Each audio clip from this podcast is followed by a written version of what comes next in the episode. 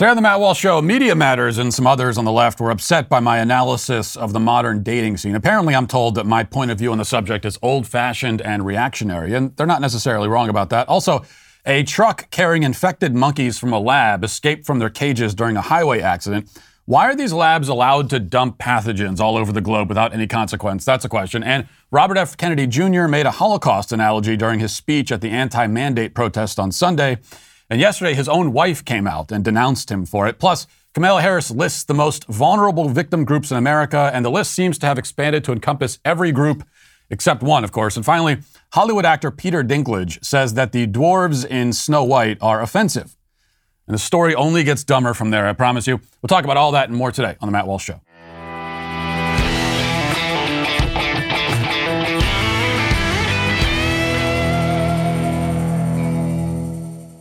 Ronald Reagan saw it 40 years ago massive inflation that we haven't seen since, well, uh, until today. In his own words, inflation is, a, is as violent as a mugger, as frightening as an armed robber, and as deadly as a hitman. Right now, your retirement accounts are under attack thanks to the inflationary policies of this current administration. If you have not yet called Birch Gold the only people I trust to help you diversify your 401ks and IRAs into gold, then you're missing the boat. Actually, you're treading water without a life vest or a boat at all. Birch Gold has your life vest. They're here to help. Let them help you convert an IRA or 401k into a tax sheltered IRA in gold. With thousands of satisfied customers and an A plus rating with the Better Business Bureau, you can trust Birch Gold to protect your savings. Text Walsh to 989898 to get a free info kit on gold. Reagan knew the biggest threat to our wealth, and uh, this is what we're solving. Protect yours now. Text Walsh again to 989898 to get your free info kit now. There was a little bit of a delayed reaction, but finally, yesterday, uh, Tuesday, the, the usual suspects decided to be of- offended by my show on Monday, where we talked about, among other things, the perils of modern dating. And as you might recall, during the course of that conversation, I observed that one of the myriad problems with the dating scene is that there are far too many options, which are arranged far too conveniently and superficially on dating apps for you to scroll through like you're shopping for a mate on Amazon or something. We've talked about the familiar uh, irony of, of modern life where the surplus of choices tends to paralyze us. It breeds indecision and anxiety. You know, you're afraid to pick one thing because you're aware that there are a million other options. How can you know that this is the right one? Why not just hold out for the next one and the one after that and the one after that forever? Now, I'm far from the first person to point this out. As much as I'd like to take credit for the insight, I certainly can't. The paradox of choice is something that many cultural critics and analysts have noticed over the years. In fact, one of them wrote a book called The Paradox of Choice about this very problem, specifically as it relates to consumers. Another book that touches on these themes, which I read a few months ago, is called uh, The World Beyond Your Head by Matthew Crawford, which I highly recommend. And he talks about how craftsmen will use a strategy called jigging, which intentionally limits or constrains their environment so that they can work in a more focused and efficient way. So again, we see the, the paradox. Limitations can be freeing in that they enable you to accomplish one particular task, achieve one particular goal in an environment specifically and specially designed for it. What we find is that in a world without limitation, where everyone can do everything, nobody ends up doing anything. I think this is part of the story with dating. I also mentioned, as one brief aside, that arranged marriages, which is a system that has been in place historically in many cultures, uh, that exists on the opposite end of this spectrum. They are the extreme antithesis of our current approach to dating. I said that even that, even arranged marriages, would be preferable to our current system. And not too surprisingly, that is the one single sentence in a 14 minute discussion of dating that the left has latched onto. So, first, Media Matters published their urgent headline Daily Wire host endorses arranged marriages. It is without a doubt superior to our system. That's quoting me. Then uh, my good friend Jason Campbell over at Media Matters posted the clip to Twitter, and from there, some of the left wing blogs and YouTube channels picked it up. And um, as a consequence of all of this, my inbox this morning was full of some very interesting commentary, much of it revolving around the theme that I am a horrible, backwards, archaic caveman, and I deserve to die a painful and humiliating death. So, really, just your average Wednesday, I suppose. Of course, contrary to the claims made by my critics here, I didn't say that arranged marriages are the best option, just that they're better than our current system which I'll say again because it's true. I also think that literally anything would be better than our current system. A national lottery pulling names out of a hat and pairing couples up that way would be better. You could have someone, in fact, I'll volunteer for this job. You could have someone just walk down the street and point to random people like you, marry her. You two, get married. And that would be better. Which speaks not to the wisdom of that alternative, but to the disastrous nature of our modern approach. Best system, the one that I actually do advocate for, is, as I said, courtship. You might call that dating with a purpose, goal oriented dating, whatever label you want to put on it. The point is that couples begin dating with the goal of marriage in mind. Now, I've been criticized quite a bit for that suggestion as well, because it is, I'm told, old fashioned, out of touch, reactionary, and I'll gladly embrace all those labels. But one of the great advantages of the courtship, courtship system is that at the moment that either member in this partnership realizes that they cannot or do not, do not want to marry the other person, the relationship is broken off, the marital interview process is concluded, and both can now go and seek different applicants. They don't have to waste so much of their time because there is a determined endpoint, which is either marriage or not marriage. And once you realize you've, you've, you've gotten to that point, or it's going to be a marriage, or you know that there's not going to be any marriage, now you can move to the next phase, which would be marriage or just going your separate ways. Now, there's no guarantee that anybody who adopts this strategy will immediately find the love of their lives and live happily ever after, even if you get married, as we all know. That certainly is no guarantee that you'll live happily ever after. Because you have to live day by day and moment by moment. We don't live in like chunks where you can just cross some kind of threshold and announce, well, I've done this, so now the next 50 years of my life will be happy and fulfilled. Doesn't work that way. If you want a happy and fulfilled life or a happy and fulfilled marriage, you have to make that choice every day and renew it the next day and the next day and the day after that forever and ever.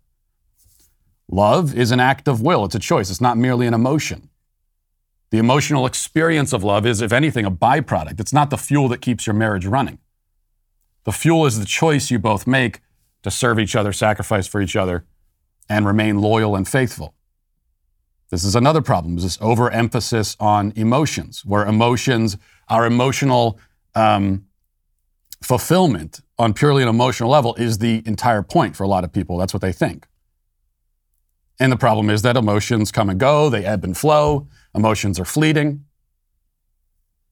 And so they, they go off and they get married and they're, they're feeling the, the emotional rush the honeymoon. We, we talk about the honeymoon, and, and uh, these days we say honeymoon, and we're talking about the week long vacation that you take to Europe or a cruise or whatever. But traditionally, honeymoon is a phase of marriage early on. And that's when your emotions are, are, are kicked into uh, you know, high gear and, and all of those, those things. And there's this infatuation. And when that starts to settle down a little bit, people that are guided only by their emotions, they'll say, oh, well, I guess this wasn't the right one. In fact, I just read an article about um, uh, Pamela Anderson, who unfortunately is just divorced. I think it's her fifth husband. And for some reason, I read the, the article and it quotes her or someone familiar with her as saying that, oh, she, she realized that uh, he's not the one. So she's like in her 60s now and she just left her fifth guy.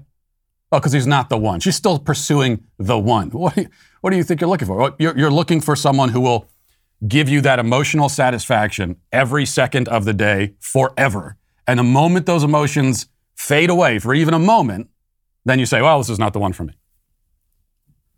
Now, in order to even get in the door and have the chance to maintain a marriage or, or screw it up, you have to go into your dating quest with a sense of purpose. Life in America today is plagued by purposelessness.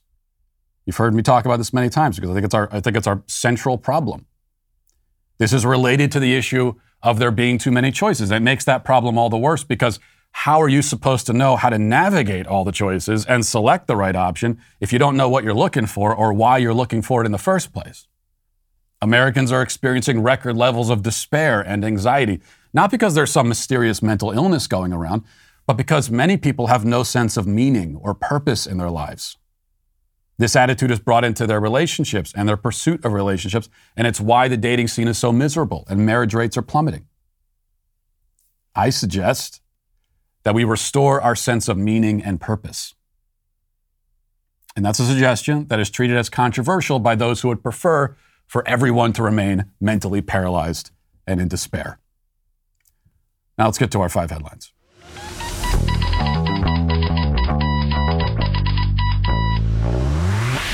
Well, the pro life movement has a lot of momentum right now, and it has to keep it going. And what better way to help that than by supporting the charities and causes that you care about? Even if the Supreme Court were to strike down Roe v. Wade, abortion will still exist in America in many, many states.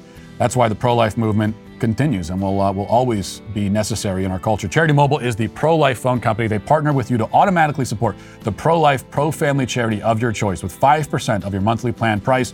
New activations and eligible accounts get a free cell phone with free activation and free shipping when you mention offer code Walsh. Certain restrictions apply. Charity Mobile makes it easy to switch as well. You can keep your existing phone number. Might even be able to keep your existing phone as well, but if you need a new phone, no problem there. Charity Mobile has a variety of options from the latest 5G phones to low cost smartphones and basic phones as well. All of their monthly plans include unlimited domestic minutes and messages, which can be shared by up to eight lines on a family plan. There are no contracts, no termination fees, and no risk with a 30 day guarantee. Switch to Charity Mobile and support the causes you care about. Call them at 1-877-474-3662 or chat with them online at charitymobile.com and mention offer code Walsh. All right, we'll start with this from Fox 8. Maybe you've heard this story, but here's the latest. Um, a woman who came into close contact with an escaped monkey on the side of an interstate in Pennsylvania said she developed pink eye like sy- symptoms and is now on preventative medication. Wonderful. A truck hauling uh, 100 monkeys from Africa was headed to a lab in Missouri when it collided with a dump truck on fri- Friday at, at, uh, on Route 54 at Interstate 80 in Valley Township. Michelle Fallon of Danville said she pulled over to help the driver. Fallon said, I thought I was just doing the right thing by helping. I had no idea it would turn out this way. He just asked if his trailer was okay. He never said, if you do come near a crate, don't touch it. Uh, if he would have told me that, I would have been more careful. That's when she came face to face with an agitated monkey, which hissed in her face. Three monkeys in all, in all escaped during the ordeal. During the search, officials warned the public not to come near the monkeys because they would transmit disease. She said, quote, I was close to the monkeys. I touched the crates. I walked through their feces, so I was very close. So I called to inquire, was I safe? And um, then apparently she was told by the CDC that, uh, you know, well, basically the CDC told her, eh, maybe not. You might not be safe, actually. So monitor your symptoms. And um, and she has, and now she's developing symptoms. So fantastic. Now, a couple, couple things here. Just a, a good rule of thumb that um, hopefully it, it will, we'll never, we'll, most of us won't get to a point where we're going to have to actually put this into action. But a good rule of thumb, if you do encounter a situation like this, is um, don't help clean up spilled monkeys on the highway. That's a, that's a good rule. Now, I do put a lot of the blame on the driver here. He's the one who got into the accident. And also, he didn't think to mention when some woman gets out of her car and comes over and says, "Hey, how you doing? Everything okay?" And then he he asks her if everything's okay in the back of the truck and doesn't even mention, "Oh, by the way, this truck is full of virus infected monkeys. So get the hell away from us." So I, I put a lot of the blame on him, and I don't mean the victim blame here, but the moment that you see that there are cages with animals inside them, don't go anywhere near them. Just get in your car and drive away. Uh, there, there are people who are supposed to be equipped to deal with these kinds of situations, and it's not you. I think the great, the greater issue here is that this is that we know of at least maybe the third occasion where potentially a virus has escaped from um, a lab or a virus that was headed to a lab escapes on its way there. We know about the big one in Wuhan. And there are some very good indications that, uh, although no one has told us this and they probably never will officially tell us, just like they haven't officially admitted it in Wuhan and never will, but there are indications that uh, Omicron escaped from a lab or somehow got out of a lab in, in South Africa. And now we've got this here.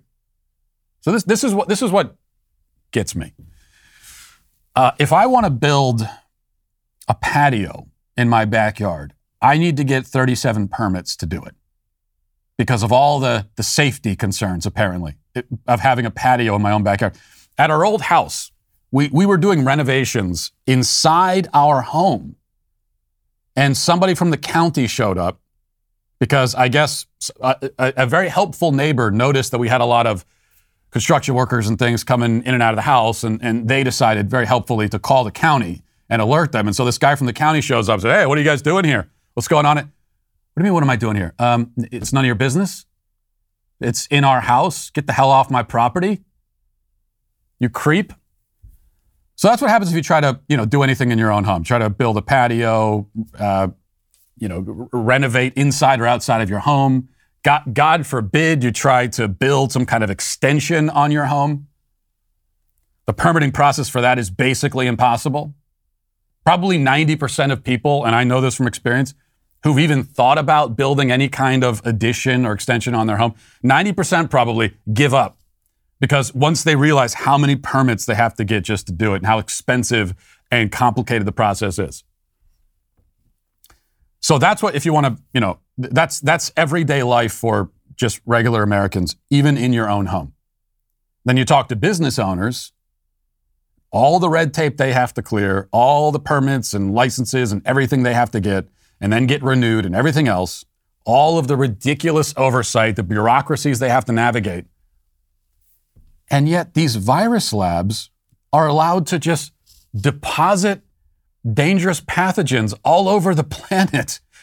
And no one, it just, there's no accountability. Nobody even gets a fine. Has anybody even been fined? Has there even been like a $50 fine for killing 5 million people by letting a virus out in, in Wuhan? Has, has, that, has, has that even happened? And now you've got monkeys that all have viruses, and you put them in the back of just a truck, a regular truck, and, and bring it down the highway? And there's no there's no oversight process there, apparently.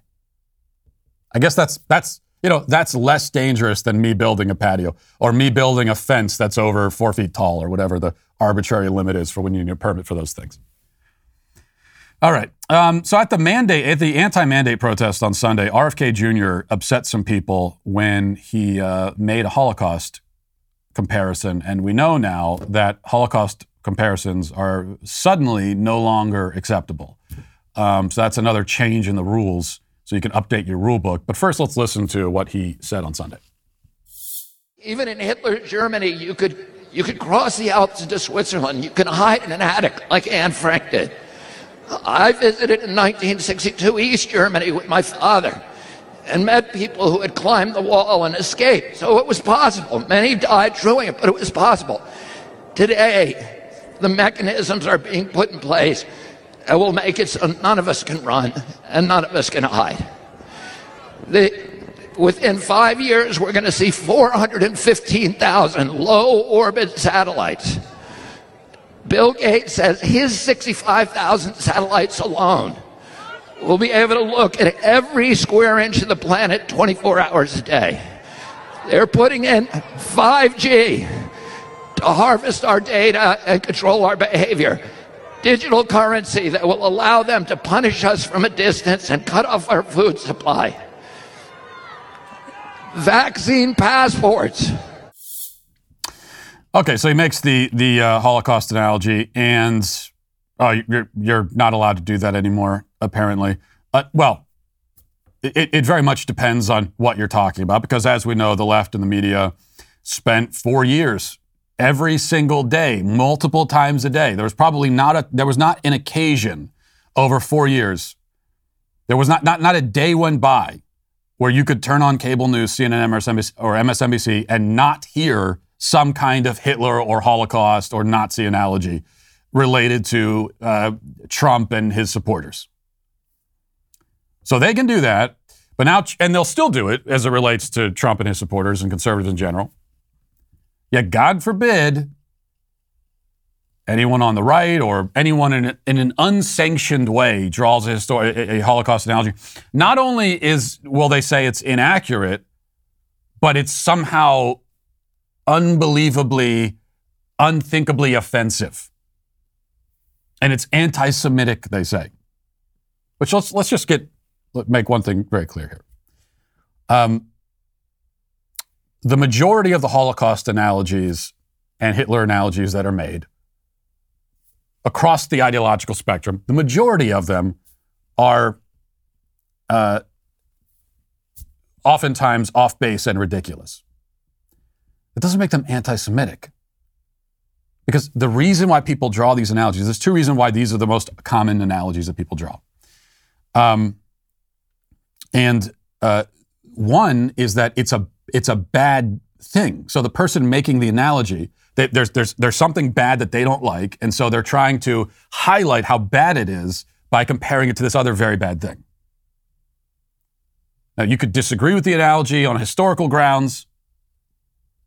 But the point is not to diminish the severity of the Holocaust. The point is to emphasize the severity of this other thing they're comparing it to. Even if they're wrong, it's not anti Semitic. And the other reason why these analogies come up so often is that uh, you know, most people don't have a very comprehensive understanding of, of even recent history. There's only, there are only a few historical events that most people even know about enough to draw any kind of analogy, and World War II and Hitler is one of them. So that's why those analogies come up.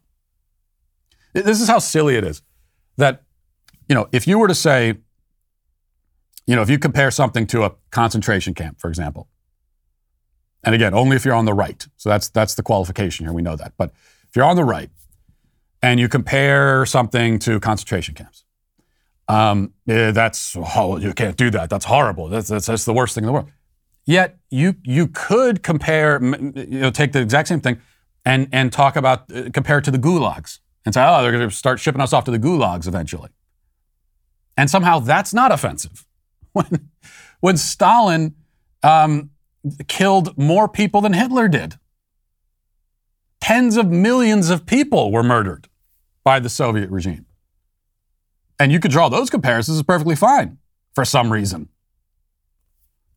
There was just uh, there was a guest on. Uh, I saw the, the, the video on Twitter this morning. There was a guest on. Um, oh, here it is. Yeah, a guest on CNN who said that Virginia has become a Soviet-style police state. Because, and the reason, of course, it's a Soviet-style police state is that uh, Glenn Youngkin allows kids to go to school without a mask on. Now, putting aside how absurd that comparison is, it's like the opposite, right? This is this is uh, him withdrawing, him saying, no, the, the government is not going to force you to cover your face when you go out in public now. This is more freedom.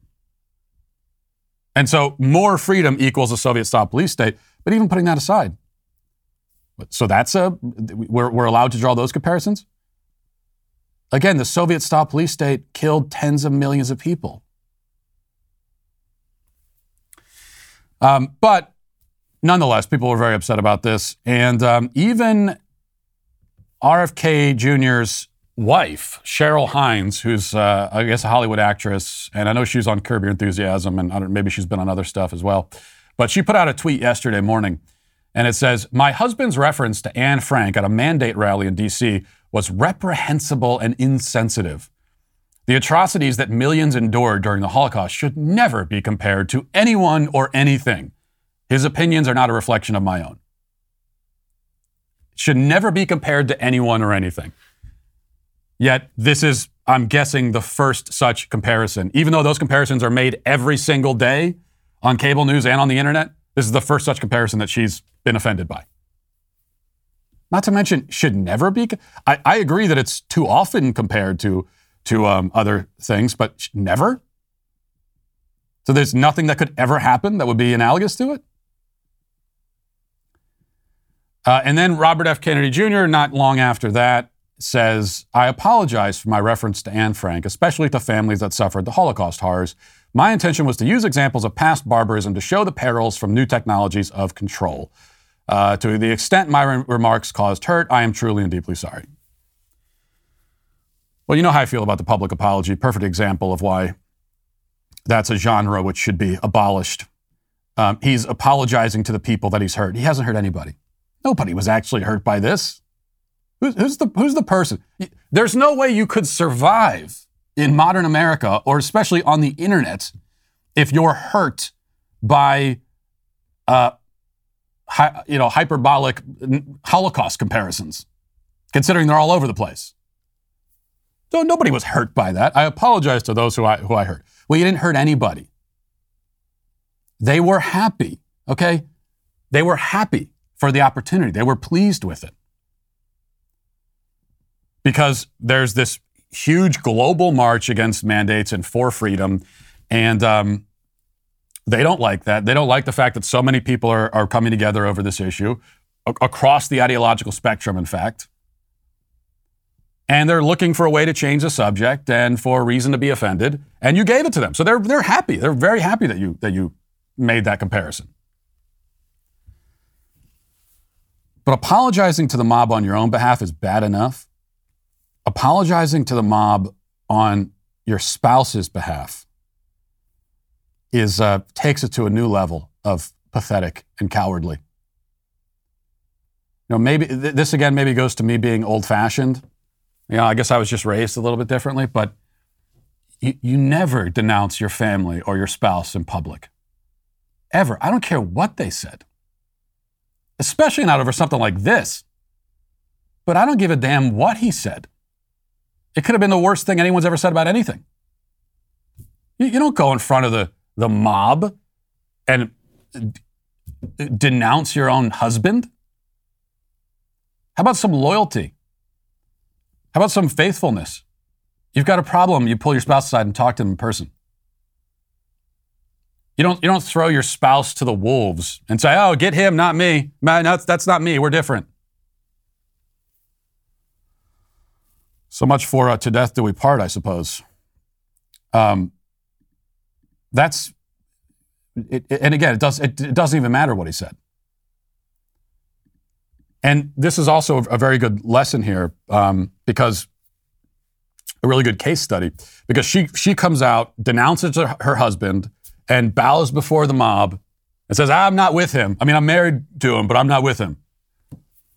And you read the comments under that tweet from the left, and are any of them satisfied? You take a guess. Are any of them saying, okay, well, all right, I'm, I'm, glad that you denounced him. You two are, are, are separate, and or we're just mad at him, not you, but you're good. Is anyone saying that? No.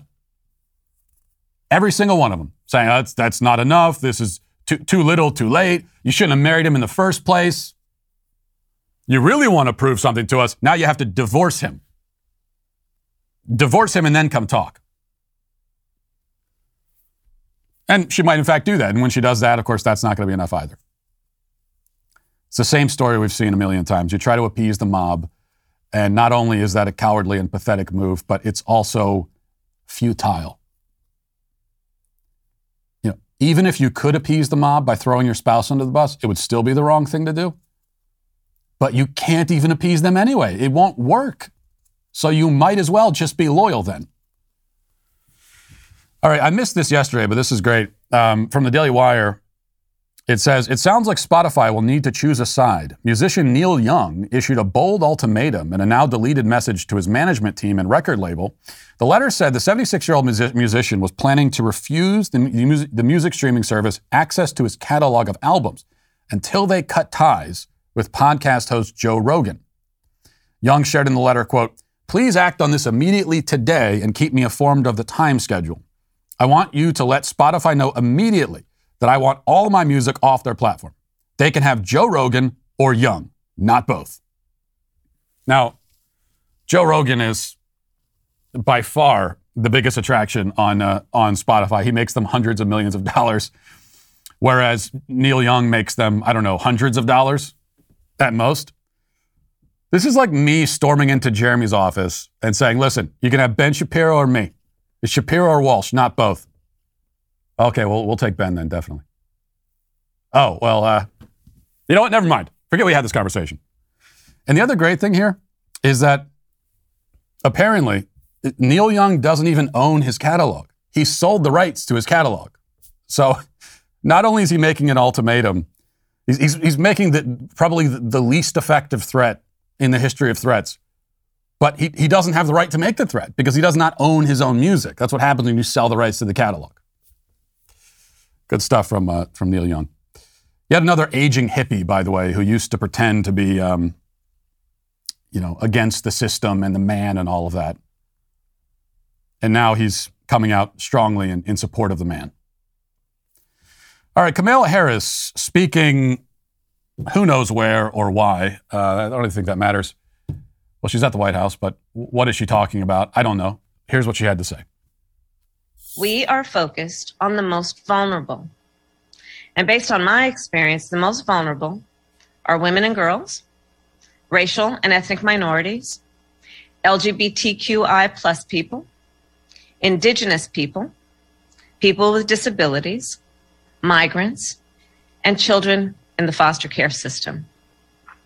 When we identify who is most vulnerable, we can tailor our tactics and improve our strategy. Okay, so the most vulnerable people are, I think I have the list here. Um, and this is based on her experience, she says. So she knows it's based on her experience.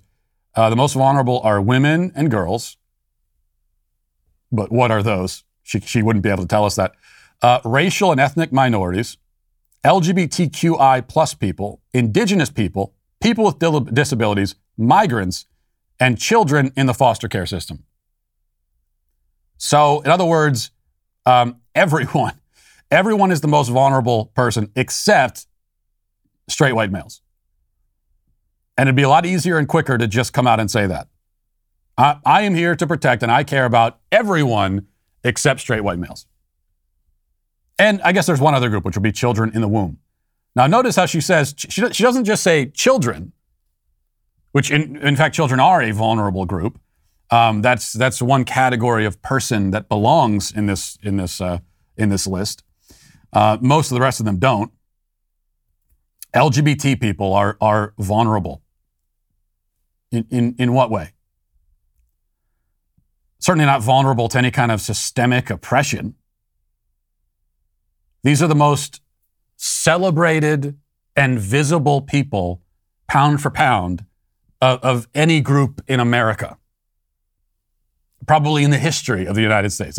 There has never been such a concerted, all encompassing effort to specifically celebrate and prop up any group of people the way that we do with LGBT. Um, and uh, you know, similar thing can be said for many of these other groups. Children, though, are a vulnerable group. But she's very specific about it. She says children in the foster care system, which agreed, they're vulnerable too, very vulnerable. What about children in the womb? They have no legal rights whatsoever.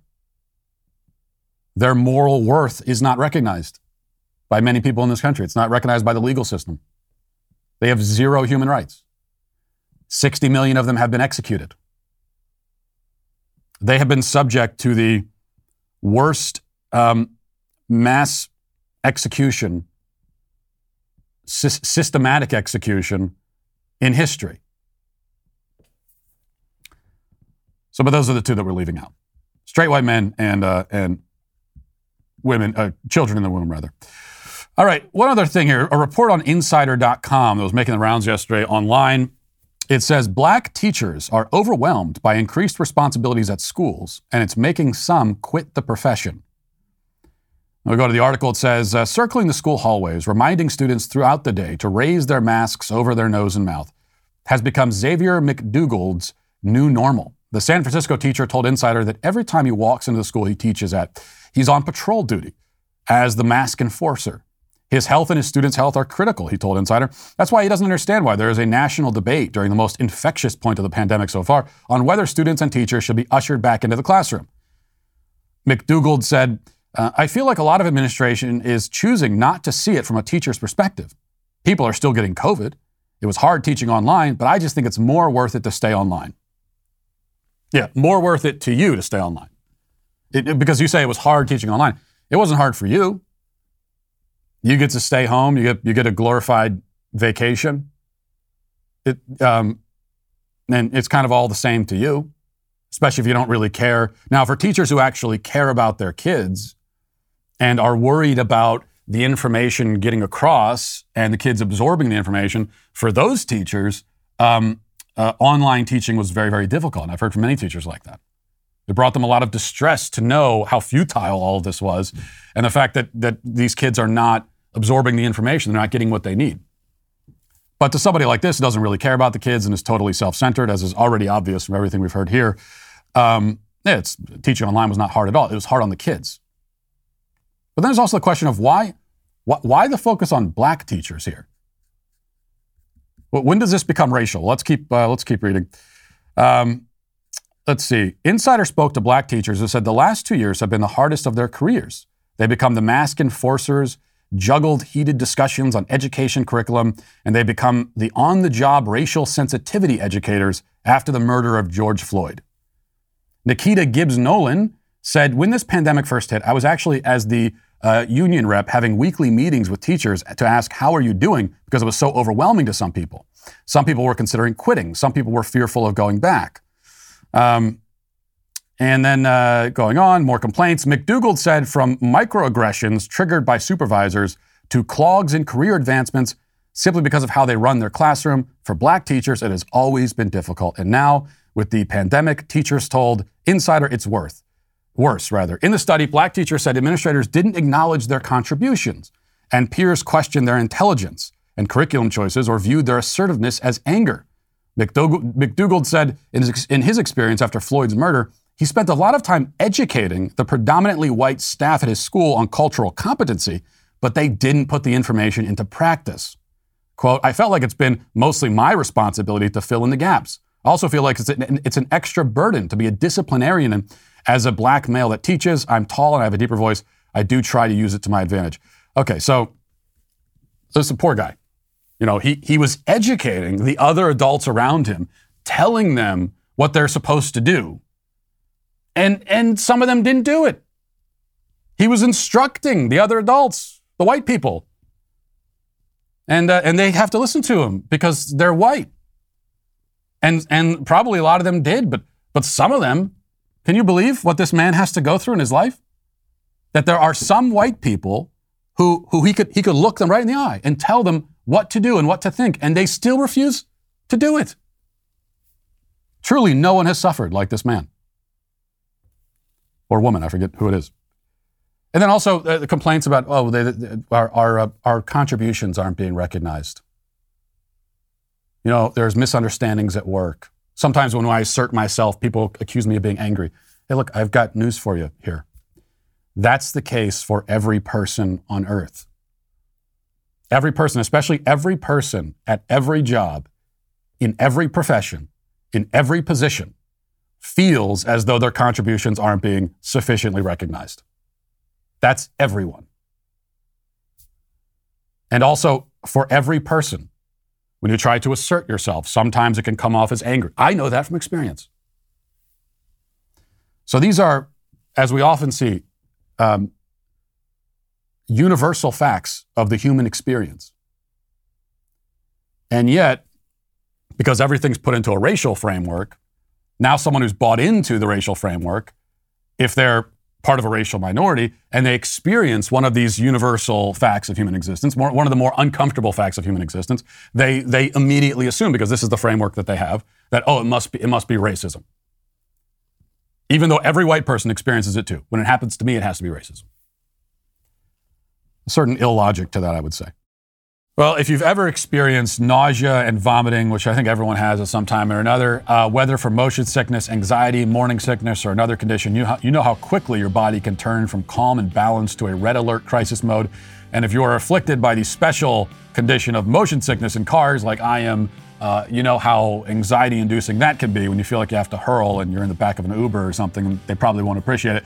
That's why I've got great news. Relief Band is the number one FDA cleared anti nausea wristband that's been clinically proven to quickly relieve and effectively prevent nausea and vomiting associated with motion sickness, and anxiety, migraines, hangovers, morning sickness, chemotherapy, and so much more. The product is 100% drug free, non drowsy, and provides all natural, long lasting relief with, relief with zero side effects for as long as needed.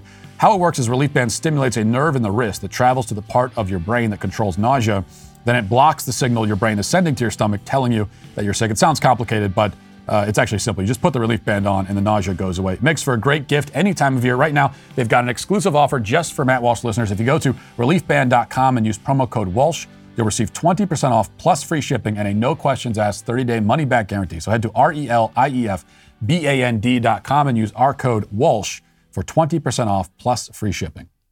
Let's get to the comment section. Who makes a Twitter mob fly off the handle with rage? Who's to blame? It's a sweet baby gang. All right, if you want to leave a video comment or submit a video comment, you can go to dailywire.com slash sweetbabycomments. And let's go to the uh, video and start with clip nine. Hey, Matt. We are on day six of homeschool. We decided to pull out our four kids, ages 11, 10, 8, and 7. Um, thanks to a lot of the stuff that we heard, just giving us the confidence to make that switch.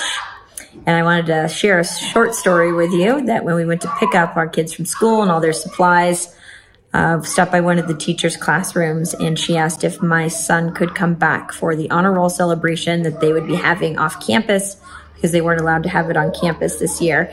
And when I asked her why that was, as the celebration was usually on campus, she had told me that our school had done away with honor roll because it was making kids feel bad who did not make the honor roll. That just uh, gave me even more confidence in our decision to pull them out and just wanted to get your thoughts on the lack of observing excellence and promoting greatness and rewarding those kids who work hard and do well. SBG for life. You know, first of all, um, my house sounds exactly like your house, so it's always refreshing to, to hear other parents in their natural environment um, with children running around and screaming like uh, like jungle animals in the background, because that, that's my house as well. So I do appreciate that. As for the rest of it, congratulations on embarking on your homeschool journey. There are, there are a lot of reasons why this will be better than public school, but the thing you mentioned is certainly one reason. Um, where excellence is not rewarded or encouraged in the public school system the way that it should be and the way that uh, maybe at one time it used to be. But it's kind of a twofold problem because, yes, schools are often no longer rewarding and recognizing excellence. They're trying to smash everyone together in the mediocre middle. And um, anyone who pokes their head above the rest gets chopped down like a weed in the grass. So that's happening, and that's a problem. But then also, to the extent that they do still recognize excellence, um, I don't really trust their ability to actually identify excellence in the right way. Because I, I, think it's I think it's better to have these kinds of programs and have different tracks for kids so that the ones who are really excelling can move at a faster pace. I think it's better to have it than to not have it, especially especially given the reason for abolishing this stuff um, or or de-emphasizing it. The reason is that we don't want to hurt people's feelings, so it's better to have it. But even um, even when you do have it, and back when I was in school, most of these things are were determined by you know standardized testing and that sort of thing. And there's a problem there too because there are a lot of really intelligent, talented kids with very bright futures who just don't perform well on tests. They perform well academically, but they're not great testers. And the school system doesn't have any way of, um, at least with the way it's, way it's currently constructed, they don't have any way of, of analyzing kids or measuring them aside from just that. Are you able to regurgitate the information on this sheet of paper? And if you can't, then you know we, we, we lump you into one category. The people that can regurgitate are in another category. So there's always multiple layers to all the problems you have in public school, which is a good reason to homeschool. All right, let's uh, go to clip 14. Hey SDW, um, I'm Heaven Child. My video's coming in a little bit late. Um, I really had to think about whether or not I wanted to further boost your ego by proving once again that you're always right. So the other day, I was listening to your show, just driving around, running my errands, and I was wholeheartedly just disagreeing with you um, regarding your comments about women being terrible drivers. Like, I did not agree, and I thought you were totally off base with that. Well, I then proceeded to hit the curb. And once again, I was shown that you were always right about everything. So please don't cancel me for doubting you. And um, that's it. SBG for life. Uh, well, that's good. The first step is to realize that you have a problem, though. I, I think um, maybe one way to solve this problem is to identify as a man. I mean, that, that, that that's really the ultimate experiment here, I guess is can a man, if, if we, can a man really become a woman? Can a, can a woman become a man Well, if you if you change your self identity and then discover that you suddenly drive without slamming into curbs, that might actually prove me wrong about the whole gender question. So that'll be interesting to experiment. Uh, and that's uh, let's go to where's the one I wanted here. Um, where is it? Uh, Twelve. Hi, I'm Casey and I'm 14 years old. I'm Audrey, I'm 12, and we're both homeschooled, and we live in the Shenandoah Mountains, an hour away from the nearest grocery store. Because we live in the mountains, there aren't roving bands of woke mobs patrolling the streets, and obviously, my sister and I aren't on social media, so we don't get much hands on experience debating liberals. Any suggestions for how we can improve our debating skills? Also, are you accepting interns at the Daily Wire? I guess that's all. Let's go, Brandon, and SBG for life. So you guys are living the dream. Congratulations on that. I mean, th- that's how you know you're off the grid. By the way, if you're if that you're off the beaten path, is you can judge it by your proximity to a, a grocery store. Now, as far as tips on debating leftists, the, the first thing I, I, mean, what I would say honestly is that uh, you're what 12 and 14, so uh, you're living the good life out in the woods in nature. You're away from all this stuff. You're not on social media, which I love to hear. So I, I would uh, actually say don't don't worry about debating the leftists right now. It's not part of your life. It doesn't need to be right now. There, there will come a time for it, but I wouldn't worry about it. You, you don't need to debate anyone. Enjoy your childhood. You only have it for a few more years. That's my that's my advice. All right. Um, a couple written comments. Here's one that says, Matt, what's your take on Wordle? I, I, don't know. I have no idea what that is. Maybe someone can explain it to me. I see it all over Twitter. I have no idea what it is. My pattern is that I usually figure out what a new fad is, about, you know, about three minutes before it's no longer a thing. So the moment that I even figure out what it is, that means that uh, people are just going to move to the next thing. Um, let's see. Heath says, How is it that the handsome and brilliant Matt Walsh doesn't have at least 1 million subscribers just for the sarcasm alone is enough to watch or listen? Well, I'm, I'm being oppressed. That's why. Uh, Jasmine says, I have to say, I actually disagree with Matt when he said he would uh, make a new office and toss out the diversity and inclusion one in Virginia. Abortion disproportionately is directed at black and Latino communities, and diversity is a great thing to have among the living. So we should definitely work towards more diversity in life by not killing the unborn in those diverse communities. Well, your, your point, you, you exactly prove my point, I think, in the way that you phrase that. Um, there, there are a lot of very good reasons to not kill babies. And yes, I suppose that when you kill babies, you are decreasing diversity, but that is not at all the, the point. The reason you shouldn't kill babies is because they're human beings, and it is a moral atrocity to intentionally and directly kill innocent and defenseless human beings. That's why you shouldn't do it. It's, it's a great moral evil. And so, in trying to put this within the leftist framework and use their language, you end up undermining your own point. There's just no reason to do it. Who cares about diversity? We're talking about mass murder here. So that's my point. So thanks for the comment. The next episode of Adam Carolla's comedy series Truth Yeller airs tomorrow. Adam is joined by Silicon Valley actor and comedian TJ Miller, who wears a very short clip on tie, and you got to tune in to see that. And he also takes no prisoners. Check it out. We got a guy up here that has a shirt on that says "Do not comply," mm-hmm. and so I don't have. Yeah, that's right. And that's nice because I don't have to ask if you've been vaccinated or if you care about the elderly or anything like that. I already know from your shirt. I'm like, he'd kill my grandmother and not think a second time about it. He would just go home, get high, and pop in the VHS tape of Adam's unborn children.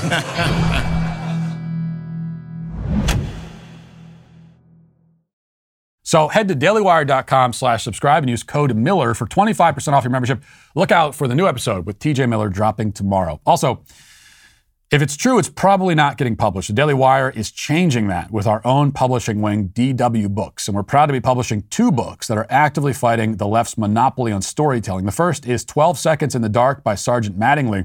The book is the true story of what really happened in um, the night of the tragic Breonna Taylor shooting. Mattingly, a 20 year police veteran, takes readers inside his department's response and debunks the lies that have recklessly been shared with the public. So you'll find out the truth about that story. You got to pick out that book. Also, DW Books is publishing Fiery but Mostly Peaceful by Julio Rosas, who pulls back the curtain and sets the record straight on the Black Lives Matter riots that broke out across the country in 2020. Rosas, who was reporting from the ground during all this, gives his firsthand experience at the riots and exposes the media's attempts to convince Americans that the fatal and destructive riots were somehow peaceful. Uh, I'm grateful to have these brave truth tellers on board and can't wait for you to hear their stories. Both are available to pre order right now on Amazon or anywhere you buy books online. Now let's get to our daily cancellation. So, Peter Dinklage is a Hollywood actor and uh, a little person, a person of short stature, an individual of less than average height, a human of smaller persuasion. I'm not sure what the politically correct term is these days. I think dwarf is still okay, though for some reason midget has been thrown out. In any case, uh, you could choose which label makes you feel the most comfortable. What matters today is that Dinklage is bravely speaking out against the woke Snow White remake currently in the works over at Disney, although his complaint is that it's not nearly woke enough, obviously. Now, as we know, Disney has been diligently focused on ripping off, degrading, mut- mutating, mutilating, destroying all of their own classics, and not just their classics either. Even their middle tier cartoons, like uh, the Aristocats, have been placed on the docket for remakes. In this case, a live action remake, I'm told. It's not exactly clear how, how a movie about talking cats could be live action, but you know, that's neither here nor there. Snow White is a little bit easier to reimagine in that format and to wokeify. So the new version will feature Disney's first Latina, excuse me, Latinx Disney princess. Uh, the non-white princess will play a character who is named Snow White, literally because, according to the original fairy tale, her skin is white as snow. Now, recasting a character like this with a non-white actress, it, it's like recasting Black Panther with Chris Pat, Pratt in the in the lead role. Of course, if Disney did something like that, there would be riots in the street. Al Sharpton would rappel down from a helicopter and hold a press conference denouncing them. It would be unthinkably offensive to cast a white actor in a traditionally non white role, whereas it is unthinkably offensive to complain about the reverse happening. Those are the rules. And yet, none of this is enough to satisfy Peter Dinklage, who took some time on Marc Maron's uh, WTF podcast to complain about the insufficient wokeness of Disney's woke Snow White. Let's listen. I was a little taken back by the very, very. They were very proud to cast a, a Latino actress as Snow White. Yeah. but you're still telling the story of Snow Still White. Snow White, yeah. Seven Dwarfs. Sure. So, look, take take a step back and look at what you're doing there. It makes no sense to me. But, oh, so what, you can what- be you're progressive in one way, and then but you're still making that backward Oh, story of seven dwarves living in a cave. To get, what the are you doing, man? We, you know, have I have I done nothing to advance the cause from my soapbox? I guess I'm not loud enough. Go. I don't know what stu- I don't know what studio that is, but they, but it was they were so proud of that, and all love and respect to the to the actress and to the people who thought they were doing the right thing. But I'm just like, you don't. What are you doing? There we go. Snow White is offensive to dwarfs. Now, the film, uh, I guess, I I don't know, the film commits some literal microaggressions, you might say. Though it must be noted that, contrary to Dinklage's claims, the dwarves in Snow White, they don't live in a cave, first of all. They live in a charming cabin in the woods. They work in a cave, which is actually a mine, where they've apparently discovered a rather lucrative mineral deposit. And they enjoy mining those resources, which is why they whistle while, while they work. But perhaps more to the point, the dwarves in fairy tales like Snow White, just like the dwarves in fantasy stories like The Lord of the Rings, are not disabled humans who suffer from dwarfism. They're mythical creatures. They're like leprechauns or elves in these stories. If you're going to be offended by mythical characters because of a vague physical resemblance, then Brian Stelter should be offended by Humpty Dumpty. Nancy Pelosi should be offended by Cruella de Vil. Bill de Blasio should be offended by the Muppets, but you don't see them complaining. Well, you do see them complaining, just not about that. Now, this is all to say nothing of the fact that Dinklage has already played mythical dwarves in films many times. He also appeared in the movie Elf for just one scene, where the whole joke was that Will Ferrell's character thought he was an elf from the North Pole.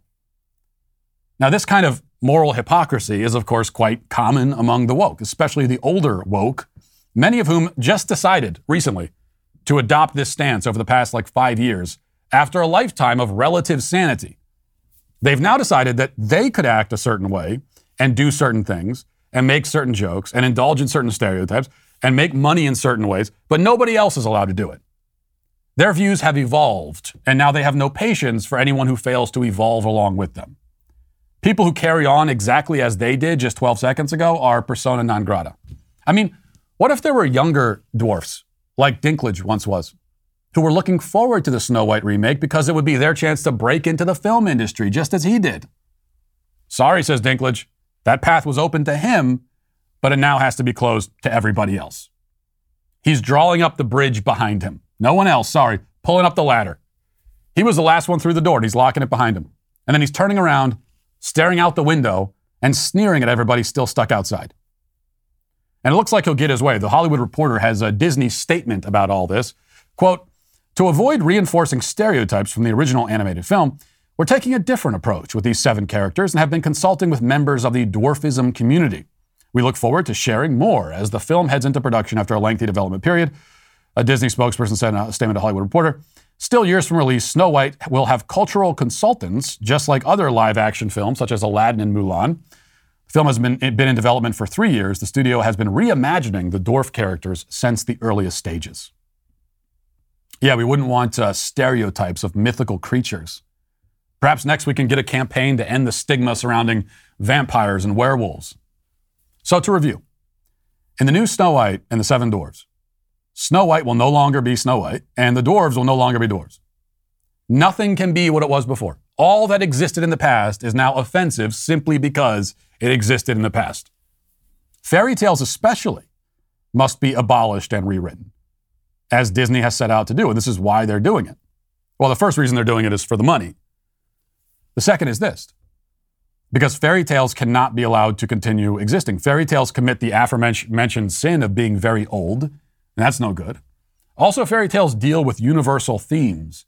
And universal themes are problematic because they don't cater specifically enough to the particular concerns of individual victim groups.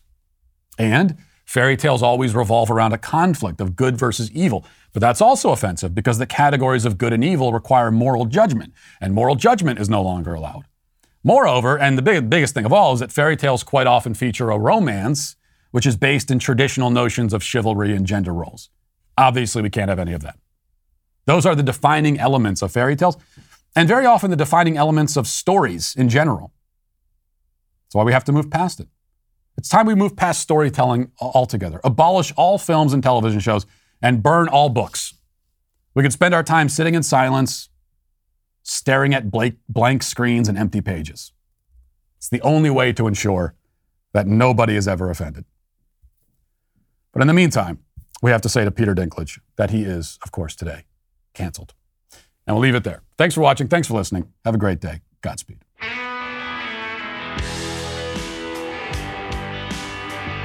Well, if you enjoyed this episode, don't forget to subscribe. And if you want to help spread the word, please give us a five star review. Also, tell your friends to subscribe as well. We're available on Apple Podcasts, Spotify, wherever you listen to podcasts. We're there. Also, be sure to check out the other Daily Wire podcasts, including The Ben Shapiro Show, Michael Knowles Show, The Andrew Klavan Show. Thanks for listening. The Matt Walsh Show is produced by Sean Hampton, executive producer Jeremy Boring. Our supervising producer is Mathis Glover. Our technical director is Austin Stevens. Production manager Pavel Vodowski. The show is edited by Robbie Dantzler.